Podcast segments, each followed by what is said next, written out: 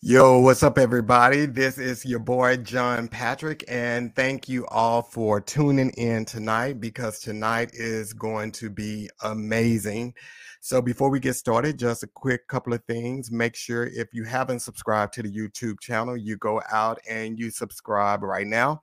And then also click on the notification button so you can be notified when we upload new videos and when we go live every Monday at 7 p.m. Central Standard Time. If you haven't followed us on Instagram and TikTok, make sure you go out. We are the Dope Ass Dude podcast on both Instagram and TikTok. So make sure you go out and do that. And then if you haven't gotten the shirt of the month, make sure you go out to dopeassdude.com forward slash shop and get that shirt while supplies last. So I'm really excited about tonight because this guy that is on the podcast, he is an amazing just being, just a person all the way around. I've been following him on Instagram for a couple of years. And this guy has always been inspirational to me because he just he exudes everything that I hope to be, you know, later in life or whatever, or right now, actually, right now in life. So he is just an amazing guy, has so much swag, and um, he never meets a stranger. And that's one thing I love about him. Um, he is just this phenomenal guy, and I am extremely, extremely excited to have him on here and introduce him to you all. And we're going to go ahead and bring him on out here. And thank you guys before we get started. Thank you for being patient. We had a couple of little snags back backstage, but we are up and running now. And I can see Art back there smiling hard. So happy to have him on here. What's up, Art? What's going on, man? Thanks for having me on. I really appreciate it. Yes, sir. And I'm going to introduce everybody. Of course, you know, I respect what Dr. Fields does, so I don't, you know, minimize that. So I'm going to call him Dr. Fields because this guy has, over the past couple of months, he has been very instrumental in my life. And I can text this good dude, and I tell you, he gives like the most brutal. I mean, most people say I'm brutal, like I am compassionate compared to this guy here. He is like, but he gets you in line. And that's one thing I love about him. So, Dr. Fields, tell us about you, man, and what you got going on.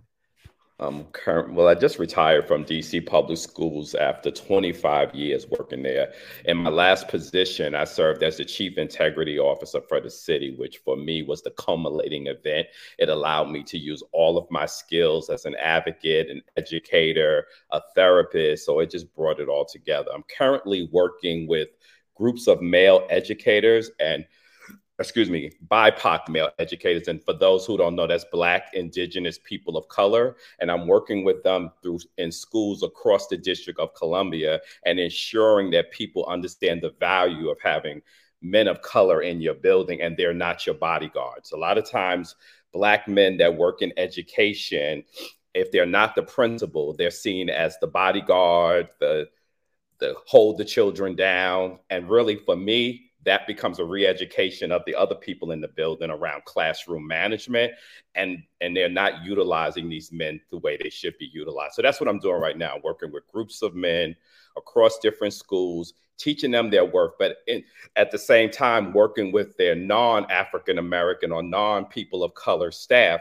to teach them you better treasure this value that you have in your buildings Oh wow. Wow. That is amazing. So let, let, let's just address one thing. So you said you just retired after 25 years. So Art, you look like Absolutely. you. So did you start teaching at 15, man? You like this genius? Right. Yeah, like dude, you like look 40. So like 25 years and you already retired. I mean 25 years in education, more than that actually working. Actually also served in the Air Force for four years. I mean, you happen to know my age, so you know I'm 57. I'll be 58 in November. Looking forward to it. As my mother would say, you're growing bolder, not older. oh, I love it. I love it. And okay, so I know y'all all out there, your jaws are dropped because this brother is 57 and like looks 37. And I'm not like fibbing on him or anything like that. This dude looks freaking amazing. And that's one of the inspiring things about you, Art, because I mean, Dr. Fields, one of the most inspiring things is because I see you on social media and I've talked to you, and it's like you are bold in who you are. And I love that you're not getting older, you're getting bolder. I mean, because you live that. I mean, you live that through your pictures and then just through your interaction. Have you always been that way? Um, I think there's an evolution for everyone. It'd be easier and definitely sounds better if I said I was always that way, but uh, actually, no, it's an evolution. And I think the um, bolder or older, whichever term you decide to use, because being old is a good thing, because you either get old or die young. Um, you learn your who you are and you learn what works for you. We all have trial and error, and Lord knows I look back at pictures that will never go on my IG page. But um, you absolutely just learn who you are and you reach an extreme level of comfort. I think once you hit 40, and then by the time you hit 50, which is where I am now, you're like, okay, this this works for me. There's certain things that could come back in. Art's never doing them, you know. And, if, and when I start referring to myself in this third person, that's really a problem. But it's never gonna happen. I don't don't care how in style it is. I'm not going back down that street. We already did it. wow, wow. So I mean, I mean, because you know, that is like hard for some people, and even for me sometimes to be cozy or comfortable in your own skin because you you know you look at social media and then you do see other people and they're doing this or they look this way. So it brings about all of these insecurities you know within yourself. So do you you know ever experience that or are you just like hey this is me I don't think- I'm I don't think there's anyone who doesn't experience insecurities, but insecurities are an opportunity to visit the nature of them and determine how you flip that around. But I also definitely would never advise anyone to use social media as an example of, I laugh because it's so funny to me, an example of how people are actually living. I mean, let's, let's really, I mean, we, no one should, or I believe they should post anything that's not at that moment the best view of them. I don't get folks crying and telling you their business on social media. Thus, it starts with the word social. Okay, so keep it real social. And if you have things that exist in your life, which many of us do, that are not so social, you should seek your good friends, your family, or therapist. That should not be where you decide to put it out there because 90%, and I hate throwing out numbers as a somebody with a PhD. We just don't do that. We're big on like it being grounded in theory. But yeah. 90% of the people on there do not care that you have a problem. Notice when you put problems versus other things, how many likes you get. Sometimes you get more for problems because folks like misery. So they real happy, you real sad. So don't give them that. Find you a um, maybe not me. Find you a delicate ear, because John says I'm not so delicate. Find you a delicate ear and go from there. Yes, but not social media. Please don't. Don't put your problems on social media. If you're not feeling like you look your best that day, don't go on social media. You know, pray, meditate, exercise, drink some water, but don't post on it social media that day. Yeah, that may not be the best thing, but I mean, and I know Art, he just made mention of me saying he's not that delicate. And trust me, you know, you got to have tough skin with Dr. Fields. You got to have like real tough skin because here recently it was one day I reached out to him and I was just like saying, Hey, blah, blah, blah, blah. And this brother just like went in and I was like, whoa, whoa. And I'm thinking like, I'm kind of sensitive today. I'm a little flower today. And this brother like ripped me to shreds. But after he finishes with that, it was just like, it was truth. And I think most times in life, we want the beautiful. And I always, people ask me a question, and sometimes I, I do reply, Do you want the truth or do you want something beautiful? And, you know, because beautiful makes you feel good truth makes you change and think about what you are doing and that's what you do art and i mean dr fields i'm having struggling doing that but no, that's, that's what you, you do. call me art. Yeah that's, that's what fine. you do. But it's one thing i definitely want to talk about and i just dropped it. But i want to talk about this This, this, this, this, this, this. So everyone that's out there, this is Dr. Fields' book. Um, I respect difference, and it is an amazing children's book. And Dr. Fields, I must tell you, the illustrations in here, Taisha, I think it's her name. She did an amazing job. Yes, amazing job. I mean, mm-hmm. and it would it depicted. I mean, because most of the kids, well, the kids in here are minorities, so it depicted mm-hmm. them in an amazing way. And the teacher, it was just beautiful, and the message is phenomenal. What inspired you to write this? Um, well, I wanted to get back to a place where I'm going to speak for me because I don't know how old everyone is that's listening, and but I'll say us because you're closer to my age is when a place when books were written and you were excited to read the next book. So my big thing was to write a series of books. So that book that you're looking at is one of five. The second book has already been written because each book is a character build out and the books is written based on social emotional learning and ideally just wanting people to be nicer people and accept each other for their differences. And acceptance does not mean you agree. But acceptance means I'm going to be in a place where I'm not going to try to cause you any harm because of something that may be different. No one has to agree with everything. I'm a strong believer in that. You you can vehemently based on whatever beliefs you have just not fundamentally agree with some things and that's okay.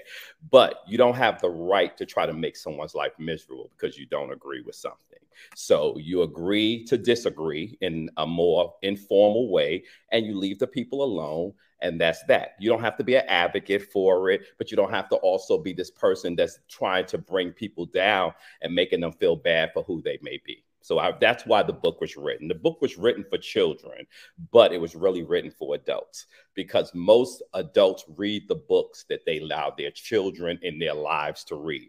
So they're not going to just hand a book over in most cases to a child especially at that level, because my book is elementary, they're going to want to know what their child is reading. And, and if you're like me, I read every book my son read because ideally I wanted to make sure he really read it. so, uh, yeah. with all of that, a lot of lessons have come to adults through the book because there's a lot in it to make you think.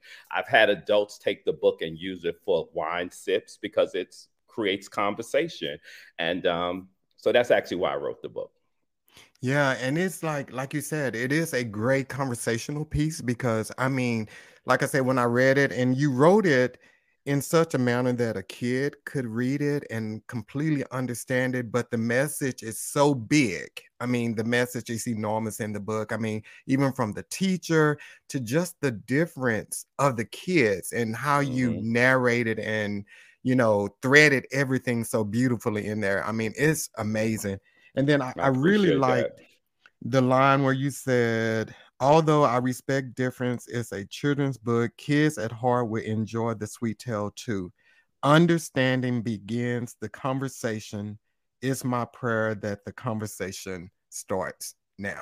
I mean, that was Absolutely. like very, very well read. So, I mean, what what type of feedback do you get from this? Because it's like amazing. I mean, yeah. Well, you know what's so interesting to me is the people that I think might not like the book love the book. Um, they want to have conversation about the book, and I'm not going to give the book away because if anybody's interested, they can hit me up at my email and they can purchase a signed copy. Because if I tell you the book, it won't be as ex- exciting. I say that. Not only the not besides, you know, obviously I want to promote my book, but um, some of the people who I think would be more stuck in their ways are very open to hearing about the book and it's enlightening to them. I think what happens oftentimes when you represent what might be deemed a subculture of sorts, you are overly sensitized to what might be asked of you. But you have to allow people to ask the questions and not assume because someone's asking you a question, they're trying to be funny or they're saying from an angle of sarcasm. You have to truly allow people to ask questions. So that's what the book has allowed people to do with me in all of my book signings. I've had book signings across different states. Um, a lot of them think Nordstrom's. I definitely have to shout Nordstrom's out. I've done several at Nordstrom's. I'm not so um and people come up to me hundreds like grandma grandmothers and nanas and they're talking with me and everything and they're like what? What's in the book so i read a little bit of the book because i always have a sample out then it creates a really good conversation. So i've been very appreciative of that. I've used the book across schools too to educate teachers on how to treat students. So it's become a conversation piece across um, different schools, mostly in the District of Columbia, as um, teachers work towards being more equitable, um, respecting difference, understanding the diversity of not only the students that come into their classroom, but the adults that come in their classroom. So um, th- those are ultimately my goals. So I'm like extremely happy with how the book is doing. Right. And okay, so and we we spoke on evolution a little bit earlier. And I mean, you're just like this world changer. You know, you're impacting the world like the groups that you work with and the books that you that you've written and one the ones that are future to come. Like, have you always known like I mean, do you think this is your calling or your purpose or is this just one of the many things that you're just like passionate about and just you know, injecting into the world and changing people's minds and so forth? Well, it's interesting. Um, growing up, I actually wanted to be a pastor.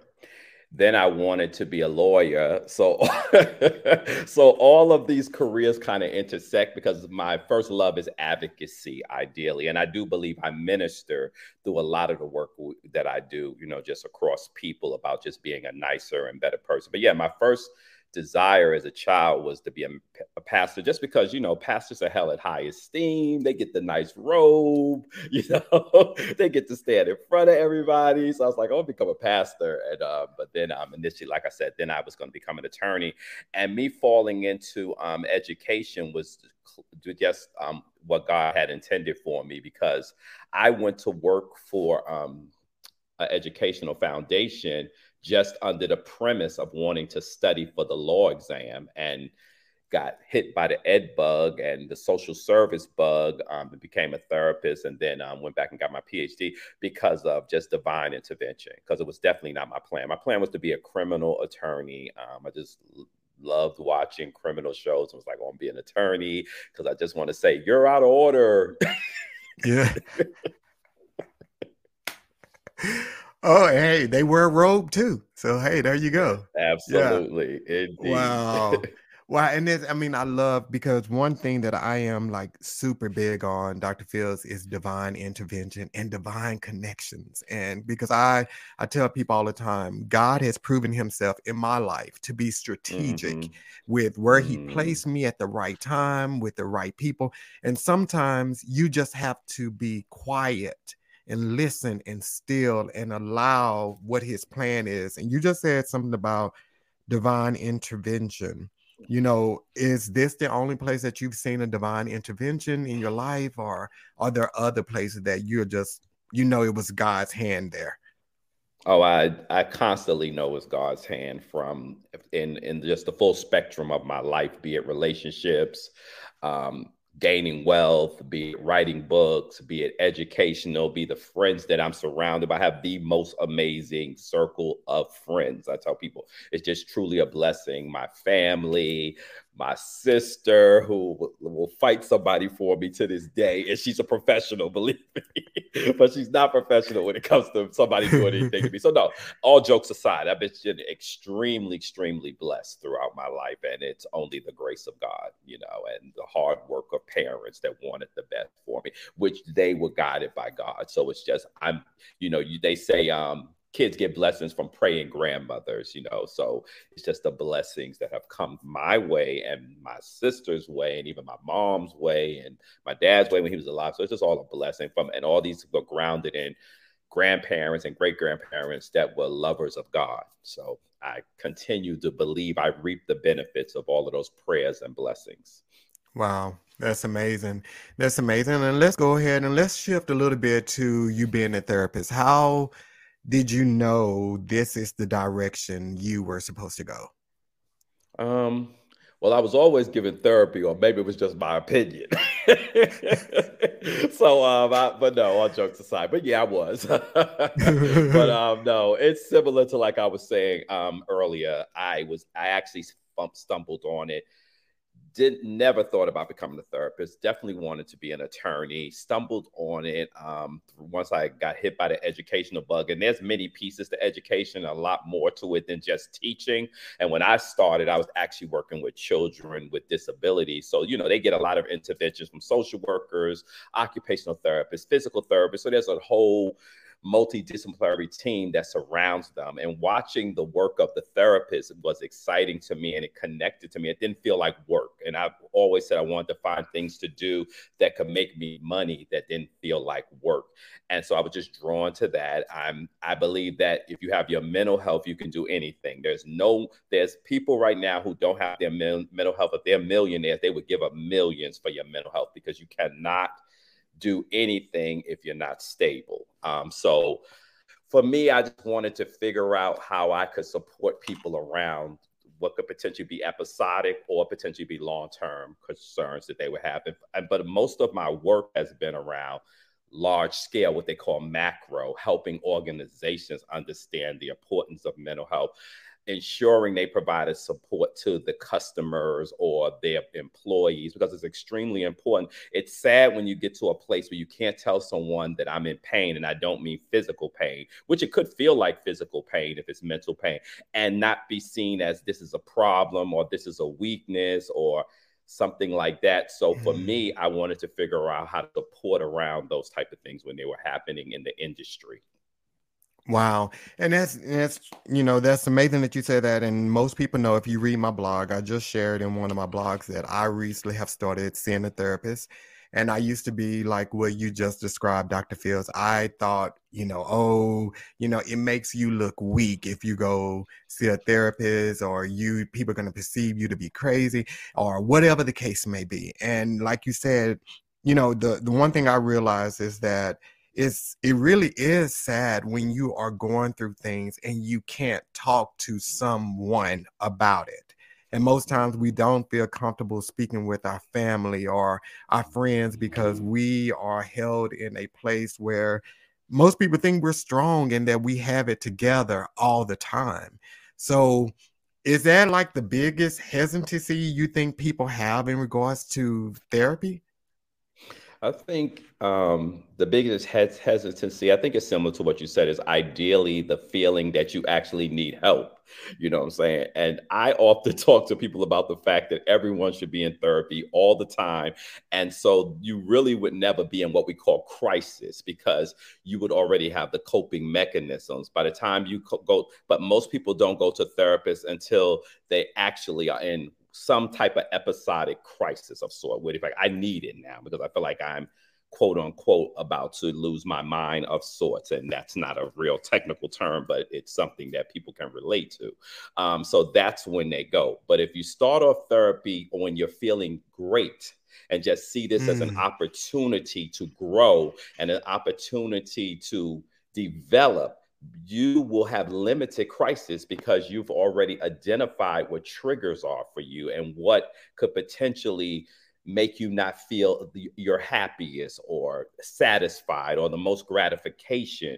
But if you but to your point when i'm talking to people and especially african american men it's this feeling of weakness. It's this um I don't want it's secret. It's the secret behind it. It's I can't seek help, you know. So that becomes the biggest hurdle to get past, you know, because even as I have conversation with people everywhere about therapy in the gym, in the supermarket, it just comes up, you know, and um, it's always this, oh no, no, nothing's wrong with me. People always say that, oh, nothing's wrong with me. I said, it probably isn't. There is nothing wrong with you. Yeah, but you should therapy is just a good thing to add into your life. Your mental health is as important as your physical health. If you think about drinking water, you have to also exercise your mental health. You have to exercise your feelings, all of that. So that's the process I try to take them through to understand you can do this. I'm a therapist and I have a therapist you have to have a therapist. Okay. So, like, if I could get anything across, especially my people, and I'm very selfish when it comes to my people, and that's where I'm going to land. I'm looking for Black people to get therapy so we can be at our best. With all we have to do every day, we need some place to place that. We need someone to help us process that. And there's nothing wrong with that. You could be existing in this place where you're the boss at work and doing, and I was, and that's not bragging, I was, you know, but you still need someone to talk to. And that's not your pastor if he's not a therapist. That's not mm. your good friend who loves you and they're going to pretty much, or even if they like me, who going to lay it out for you right, I still don't do therapy on my friends. For one, it's a conflict of interest. I still tell them, go get a therapist. I'm not giving you therapy plus so I just I'm telling you, my advice generally to them is when I hear so you should go. Why don't you consider talking to a therapist, bro? Why don't you get consider t- talking to a therapist, sis? I'm pushing them that way, and I push black people to see black therapists because we do therapy different with our own people, and that's just my recommendation. And if there's and if uh, I believe that when it comes to therapy, you you got to ensure your therapist is aligned to your value system. So for me, that's always my recommendation to start with at least a therapist that looks like you. Yeah. And you know, and he is telling the truth because he was like the final straw before I started seeing a therapist. And I had reached out to him and I was talking to him and he said, Bro, you need to see a therapist. He told me that. And you know, at first it, it felt weird for me to hear that, even though I was already considering doing it it did feel weird for me to even hear that because again it's almost like someone is confirming what you're thinking that you don't want to hear or that you don't want to believe so i love that about you dr fields that you you know you're brutally honest with people and you you know i know it what it worked for me so we have a question for you though Okay. Yeah. But I do want to say something real quick while you're getting the question together. Lori Verrett she wrote, being strong doesn't mean you're okay. And I'm not going to read the comments out there, but I really appreciate that comment and respect it because it aligns exactly to what I'm saying. So, Lori, keep it up. hey, and Laura is a faithful uh, watcher of the uh, show. So, yeah, thank okay. you, Laura, for that. so, Dr. Fields, Yolanda has a question for you. And sure. her question is How did you narrow down your area, area of specialty or as a therapist? So to be honest, it was initially I did macro, and I did macro, which is um, I'm I'm not sure if Yolanda's a therapist, but if she's so she'll understand what I'm saying when I say macro. But She's for those who may not be okay, so she definitely understands. But I'm gonna still break it down for people who may not be therapists.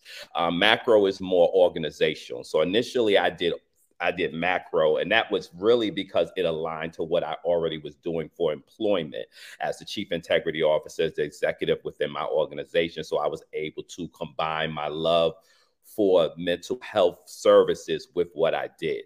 But as I grew, I decided I wanted to work with Black men, young adolescent men, or couples. It was just what hit me of sorts. So for me, my recommendation always to therapists is doing what you would enjoy if you can, if you have that ability to do that, because we all have to pay our bills. But if you can, how does it align with your spirit, your energy? What is going to not exhaust you? What would you be open to mm. hearing on a regular basis as a therapist? and not be just worn out. If child child services is not your thing because it would just be too much for you thinking about children being heard and all of that, you shouldn't do that because you're not going to have a love for and it's going to feel exhausting and you're not going to love being a therapist because it feels too much like work and less about probably why you originally wanted to go into the profession.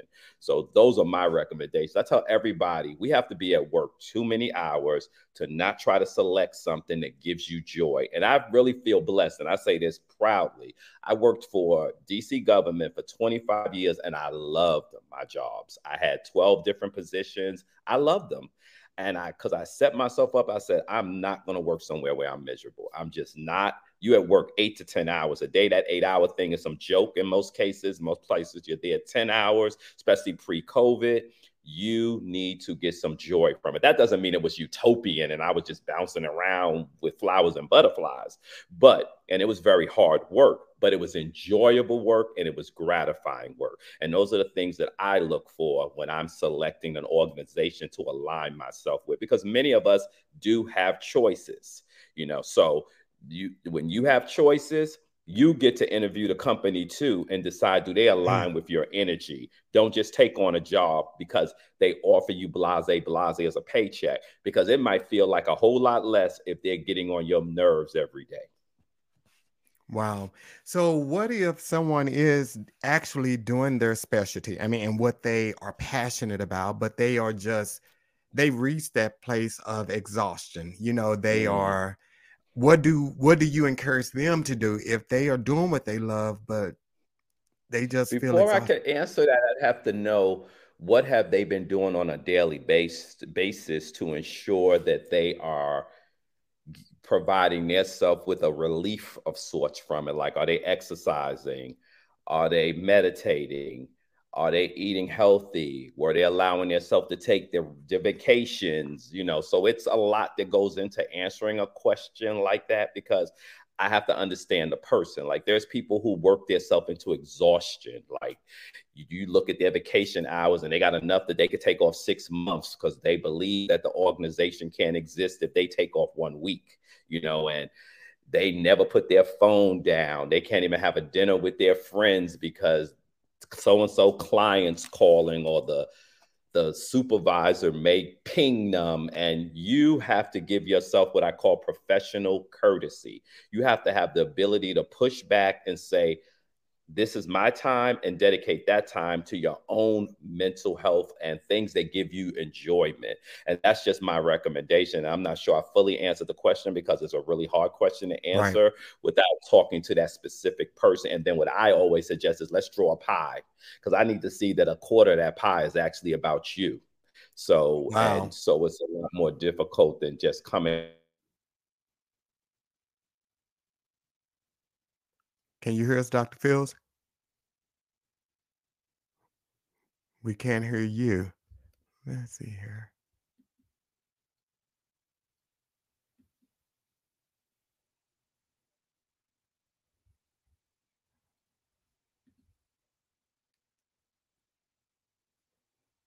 It's saying your mic. hear me now. Yes. We can sorry. hear you now. Sorry we about that. When ear but pods died. My apologies, and it did uh, something crazy with the computer. But Man, it happens. It happens on here all the time, so we used to it. So yeah. So we have another question for you, and this is from the Daisy May Rutabaga show, and it says, "How long did it take you to write the book?" From so I go ahead. I'm sorry. Ideas to finish. Oh, okay, yeah. So I actually wrote the book in four months during COVID when we, you know, we all had a lot more time than we normally do. It was when we were on 100% quarantine in DC, when you could not do anything but go to the grocery store and it, you could go out and ride your bike as long as you stayed within a certain. DC was very serious about quarantining, and um, so I wrote it then. I kind of knew the idea behind it because initially I was going to write the book with a friend of mine who's a very good friend of mine to this day, but we couldn't connect on ideas around the book. So I said, you know what? I'll write my own book. You write your own book, and we'll come together and write a book together. she's a really good friend of mine, and she's also a therapist. Um, and um, so I wrote the book. It took four months to write the book, to actually get the book to um, illustrated, edited, all that stuff took almost a year because it takes time to find the right illustrator that matches that kind of can bring your ideas to page for you and make it look what you imagine it to look like, which is really hard. So um, all of that took time, and it's so total thing took about a year. But like I said, I wrote it during COVID, so I was working virtually for a year and a half, so it gave me a lot more time to actually work on my book. Wow. And it is evident the marriage that you and Taisha, and they're not physically married, but gift merit and creativity. There was a marriage and a union there because she definitely portrays the storyline of it. I mean, the characters, and like I said, just the illustration is beautiful. And I love art. And when I um, read the book and I looked at it, it's just, like I said, it's just a beautiful piece. It's just a beautiful piece when you really look at it. So, was that hard finding that illustrator that actually could bring your work to life on paper or in art? I think I'm probably more picky than most, so um, and I just will absolutely put that out there. Yes, he's picky. I kind of knew what I wanted. At the same time, I can't draw at all, so I was a little bit picky. But it, I went through like five different illustrators, and finally, she drew some stuff because I would ask them each to draw something. I would pick a page and say, draw this, imagine it for me. And I've kind of tell them what I pictured.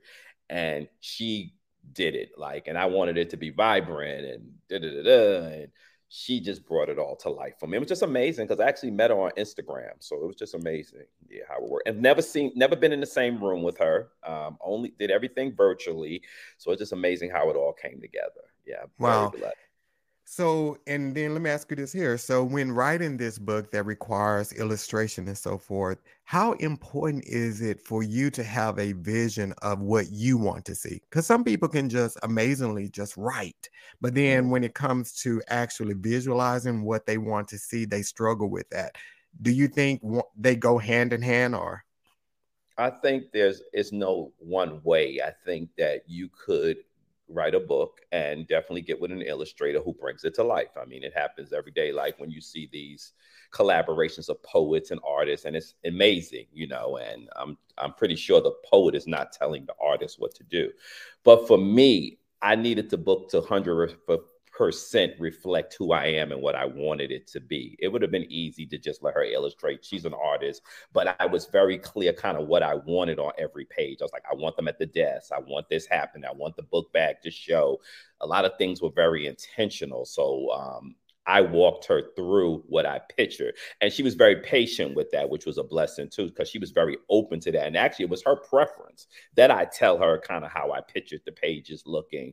And she took a lot of notes copious notes and it was amazing to me when she gave me the first draft of the actual um, illustrations. I was like, wow, I, it could, it's like, if I could actually draw, this would have been exactly what I would have wanted. So, um, yes, I'm, I, I'm very appreciative of her and pray that she'll continue this journey with me as we do the rest of the books that will be part of the series. The next yeah, book be- is already because it's evident the you guys mesh very well. I mean, it's like like I said when I looked at it and I read it, it's just it's beautiful, man. That's all I can say. That's the only way. Yeah, that's all I can say. So we got another question for you. Okay. And it says, What questions should you ask when looking for a therapist? Hmm. Well, I think it depends on what you want. Um, if you want black email MSW um, or LC, LCSW. You should say that. If I want black male, da da da da.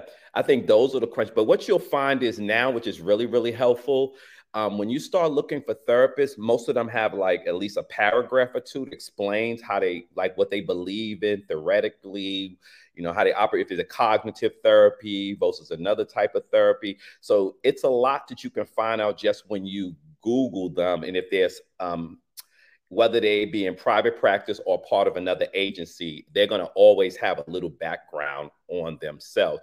But you should be okay with going to therapy at least your first session because you don't want to be jumping therapists and realizing that this is to figure out if the energies connect the first one. And most I haven't met any therapists that would be uncomfortable with that. If you would like, you know, I want to first, you know, it's my first time with you. I want to make sure it feels like our energies connect, but you also can't run from therapists because you might not be hearing what you want.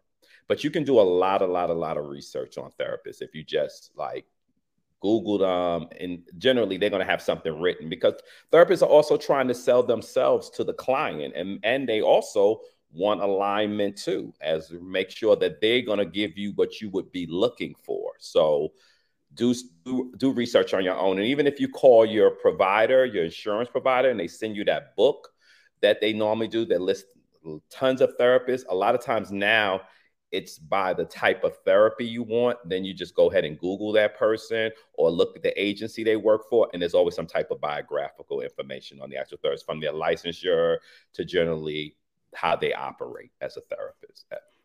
Okay. And now that we are in, um, you know, post COVID and a lot of things are more virtual now, and people are seeing therapists that are not even in the same city as they are, or the same state that they are.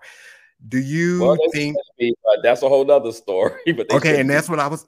Your licensure does not allow you to practice across states generally. So, if someone's seeing you and they live in DC, and um, you're in LA, it should be because you really live in DC, but you're traveling to LA. You know, most licensure is all licensure is no most licensure is specific to your jurisdiction. Even teletherapy doesn't generally allow you just to be jumping around the country doing therapy. It's different if you're doing support in a macro level to an organization or you're going in and teaching practices at a large group setting or something but one one-on-one therapy generally um, has to be done you are licensed for that state you're not licensed mm. for the mm. world you know like i have a dc and maryland license if that was the case i wouldn't have to pay two licensures and dc is literally 0.1 0.3 miles from my home i live in maryland but I still have to have DC licensure to practice in DC. Yes. Wow. Wow. And well, do you think like um, if you're in the same state as your therapist or even in the same city, do you think in-person therapy is like more effective or is it just the same whether you're doing tele or in person? I think that depends on the individual. I think it's just like school. There's people who excel at online schools and academia is academia even though people sometimes will try to discount online schooling. People have to do what works for them based on their schedule so i respect all types of education and i think it's similar to therapy that one that could be your style and that can be what would work best for you because you may need to go go get your kids after work take them home, get them settled, and then you can find a quiet place to do therapy. I do say that no matter which setting you select, make sure that it's your time, that you've dedicated that for you. Don't try to do therapy and your significant others running in and out of the room. Don't try to do therapy and your children don't know that this is mommy or daddy's time. And for 45 minutes, I have to leave them alone. You have to be selfish with that time. And I tell people all the time there's nothing wrong with being a little bit selfish because selfish will actually be healing for you and allow you to grow. Um, so that's all I say. I'm not going to be a proponent for either. My sister's a licensed nurse practitioner. She sees patients virtually, she sees patients in person. I think there can be a benefit to all things. And so I don't advocate for either necessarily, but go with your style or your schedule. It might not even be style. It just can be your ability that if you were to try to drive across town, park, go see the therapist, drive back home, that's four hours of your day versus you can go home and sit in your quiet space and still receive the therapy. Wow. Wow. So we got another question for you, Dr. Fields. Uh, when will the series be completed? So the second book is already written, which is Jamal the Dancer. Um, the rest of the books have to come to me, to be very honest. I have not written book three yet because the energy for two was like there and like I knew what I wanted Jamal to do and all of that. I have I have a slight writer's block right now, so I haven't written three, but I wouldn't put three out to two. So they all are like coming out. So the plan is to have three out by February. So it's totally written. It just needs to be um, the illustration needs to be finalized and then it will hit the stores. Wow. Wow. Wow. Okay. And, and are you excited about that? Did you of from course. the beginning? Yeah. Nice. Nice. That is awesome, man. That is awesome. Jamal so, the Dancer um, written about a good friend of mine. He actually um, is Jamal in the book. Jamal is a dancer. Jamal is a good friend of mine who dances with um, Alvin Ailey. He's a dancer. And all that you go through as a black young man who loves dance. But it ended up where he is now. He um 10 years as an Alvin Ailey dancer, which is the premier dance group for black men, for black persons, I should say, black male or female. So it's kind of written about him and you know bullying that can happen when you're a child and you're a boy you're male and you're saying i love to do ballet you know? So all some of the things he went through and there's always all my books will end with a happy place but it's real it's and it's some kid will relate to that. There's some little boy right now who wants to dance and being told that that's for girls. So um, i'm hoping that the book will touch somebody's spirit. Yeah yeah, yeah. So let's get to one other thing that you you and I spoke about, well, that you share with me, equity and diversity. That's something else, a specialty of yours and something that you're super passionate about. So tell us a little bit about that. So the big thing for me is, uh, and you and I were talking about this a little bit the other day, is ensuring from an equity perspective that all things are equal. And that doesn't mean that a division of services is equal. There are some children or some adults that deserve more just by where they started. So what I do is go into specifically schools and look at the demographics across the building. And you may have student A who comes from a family that whether people believe it or not, don't have a computer in their home. There's lots of com- families that just cannot afford a computer and cannot afford computer hookup. And there may be another student in the building that comes from a family where they got five computers in the home, and dad's a lawyer and mom's a doctor. So, what I talk to schools about, and not just talk to them about, get them to do is provide student A with the computer, get the school system to pay for the internet. Now they're at an equal playing ground. So when teacher C says, this is the homework for the evening, both of them can do it. So that's what I mean when I say equity, because people hear the word equity and the first thing they hear is equal. Equity does not mean equal. There's mm-hmm. a lot, a lot of people that deserve more. And when I talk about diversity, I talk about everything from the color of your skin to your sexual orientation and ensuring that everyone feels valued, respected, and equal. And also going back to equity, uh, have a fair playing field when it comes to that. You know, I talk to schools about things like you can no longer write um, to mom and dad because John might have two dads.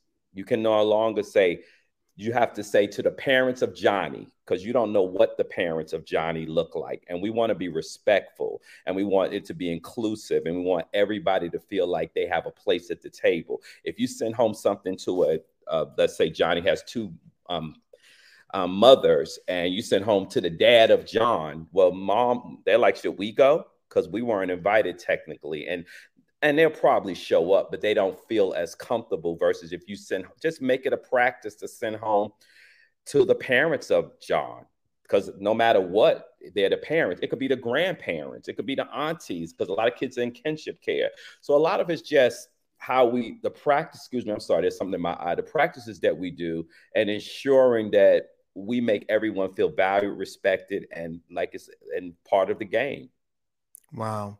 So, you know, everyone is not all into the whole inclusive thing. You know, there are some people that still are closed mind to it or and or I'm not going to say closed mind, maybe they just haven't um been properly exposed to it in a way in which they can receive it. Do you ever face any resistance when these are, you know, lessons that you're teaching and ideas that you're sharing do you ever find any you know experiencing resistance from anyone? So i think there's two conversations to be had there. The first is if you're in your own space and your home your yard your whatever you don't have to like anything. You can not accept not alike taking the conversation full circle. As i said you, you hopefully will be a decent person about it but you don't have to agree with it. But when you're in the workspace you don't get that you don't get that luxury that's what I go in and talk about. When I was the chief integrity officer, you didn't have the right to sit around and talk about what you don't like. And I'm not going to name any specific group. We have lots of intelligent adults here. They know some of the conversations that people have that are totally inappropriate. My role was to go in and remind you that you could lose your job behind stuff like that.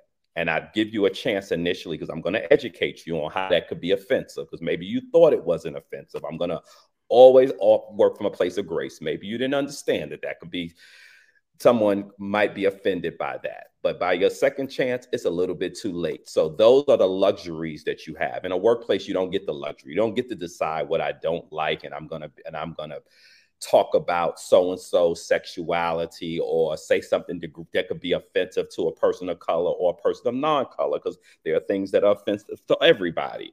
So mm-hmm. there's the difference. I'll never infringe on personally what I say in somebody's personal life.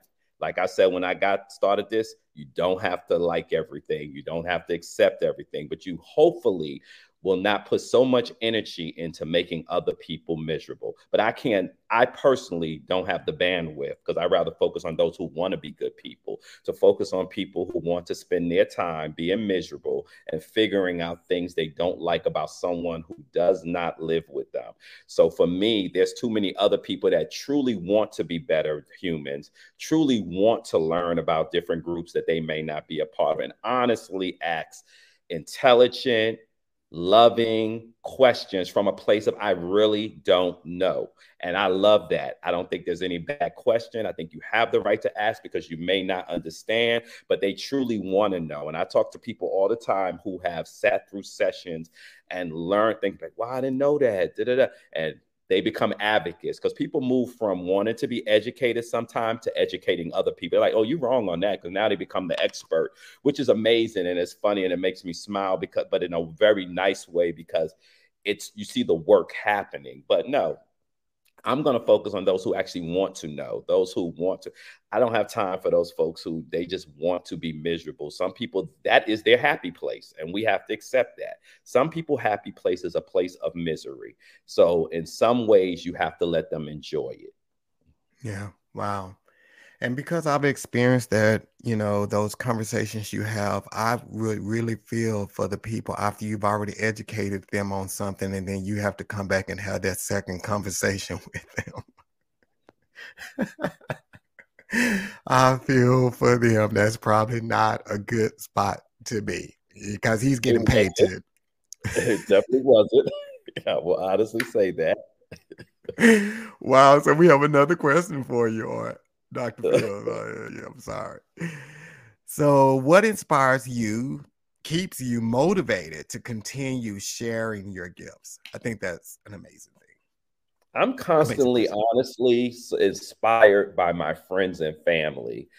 Um, I just have so many amazing friends and family, and they consistently, I guess, they big me up all the time, and uh, I, and also just watching the work in action. Just like when you see the results of your work, you're like, you know what, this is needed. I have to continue to do that. So for me, that's a big thing for me too. Like actually knowing that what I did changed someone's actions, lives, goals, whatever it may be. Because I do a lot of different things with different people. So for me that is very inspiring for but my friends also my friends give me the energy to do it. My family gives me the energy to do it because it can be um, t- exhausting sometimes you know it's a lot of work. You and you pour a lot of yourself into the work.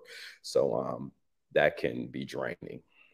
Yeah. So i mean i mean and i say it all the time who you surround yourself with is so important. A lot of people don't understand that, but that is like extremely important because especially if you're a giver and you're constantly giving and you're constantly pouring out, you need those people that are going to push and continue to encourage you along the way. So yeah, that is so so so important. So so Dr. Fields, when or where can everybody find you?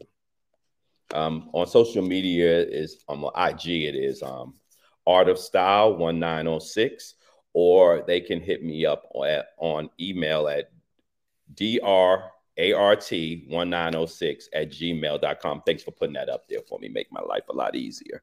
I appreciate oh What is that, that. 906 foolishness? What is that? Don't play with me. Do not play with me. Do not play Somebody's me, like, he was born in 1906? You do not want the bros to attack you. You better be nice. I'll tell you right now. What is this 1906? You better stop playing with me. A Phi all my brothers out there. You better stop playing with me. Come on now. Oh my god! Oh my god! no lie, this season has been like filled with alphas. I mean, it's a lot of alphas been on here. You either want greatness or you don't. you have a decision to make every day. You you, you get to choose. You know what you want. wow, wow. About that a lot, but I have respect for um, the brothers and all the frats, and the, I love the women that are in all the sororities. It's all black excellence. It's fun to joke about it, but I actually am very respectful and love meeting bros and collaborating with them across the panhell and figuring out how we can continue to work together just to make all of our people better.